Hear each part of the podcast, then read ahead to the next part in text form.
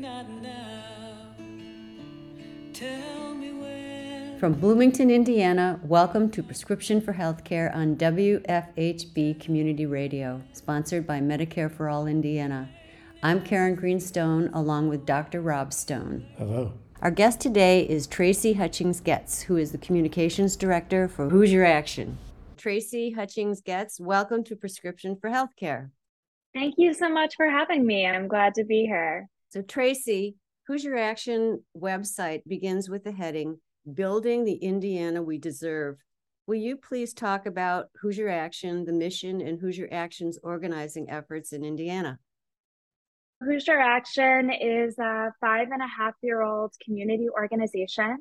We're nonpartisan and grassroots, and we really focus on is improving the lives of everyday Hoosiers and making certain that we live in a state where all of us, whatever the color of our skin, whatever the contents of our wallet, are able to impact the decisions that affect our lives. So, those can be decisions about our healthcare, those can be decisions about whether or not our homes are safe to rent in, or those can be decisions about whether the water we is drink for our families. So, those are some of the things that we work on.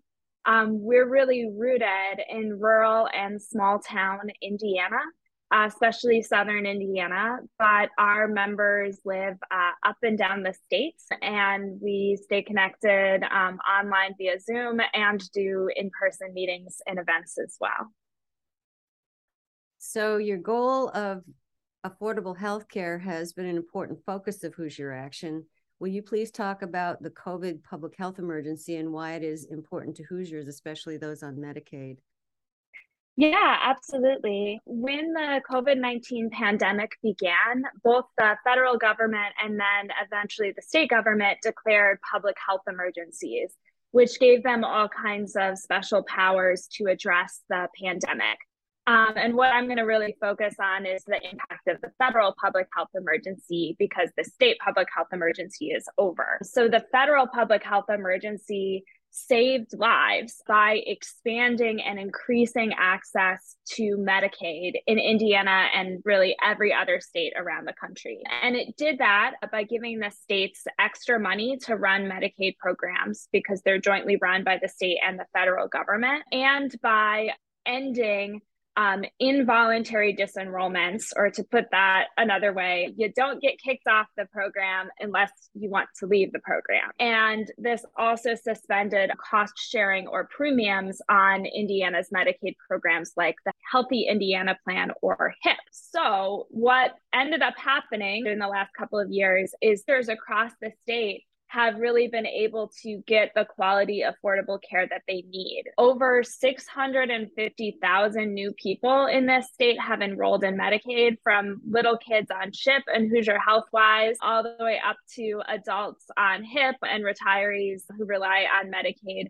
uh, to pay for their nursing home care. Now, one in three Hoosiers are on Medicaid, and the program has been running in some ways the best it ever has because people aren't required to make those monthly premium payments they're not getting kicked off of the premium payments or because involuntary disenrollments have been suspended. And this has really improved public health. It's really prevented the spread of COVID and saved lives. And it's actually also saving the public money because the program is easier to run now. Even though we have seen this big increase in enrollment, administrative have not gone up according to a recent evaluation. So it's really been great for Medicaid and great for the 30 plus percent of us who rely on Medicaid. That's an incredible statistic that now one in three Hoosiers are covered by Medicaid and probably then almost every family in the state has some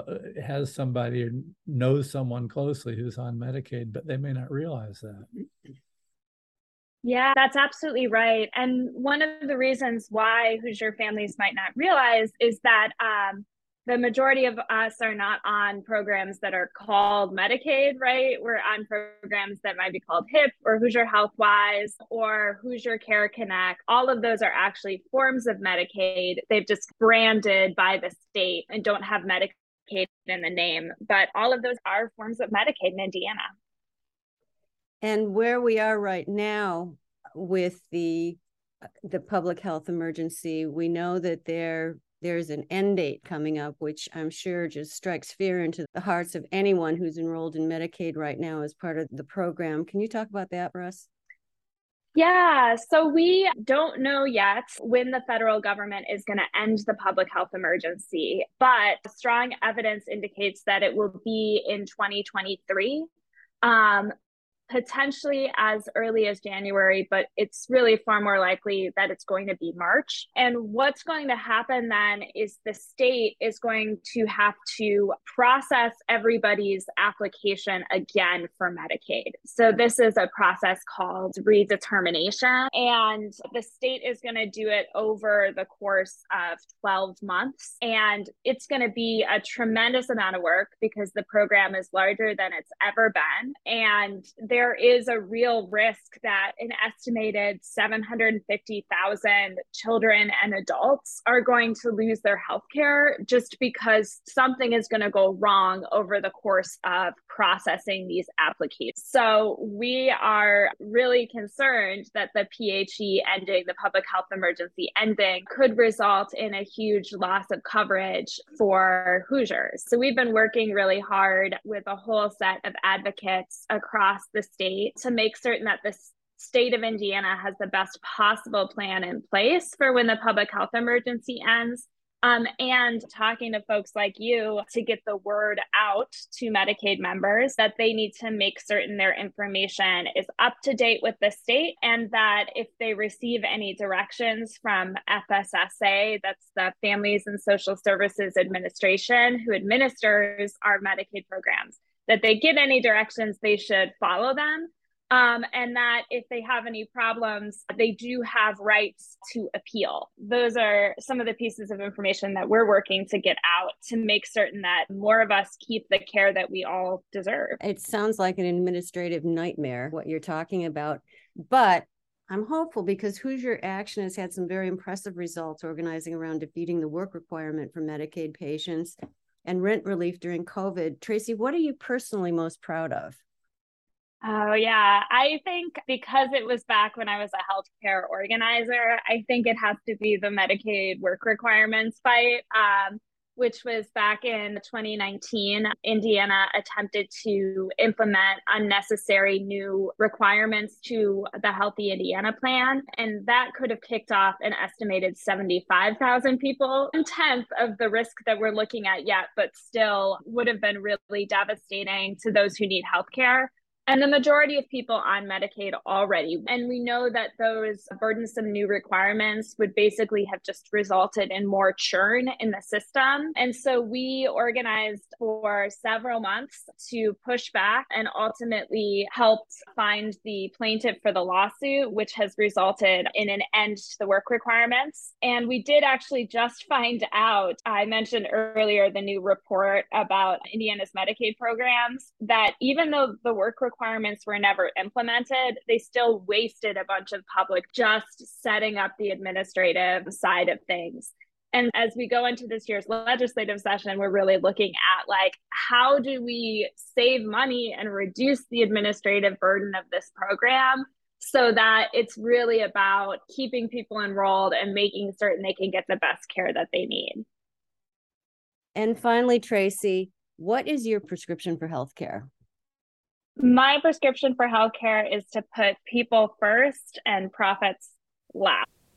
So, Tracey Hutchings-Goetz, thank you for your important work at Hoosier Action and for talking with us today. Thank you so much for having me.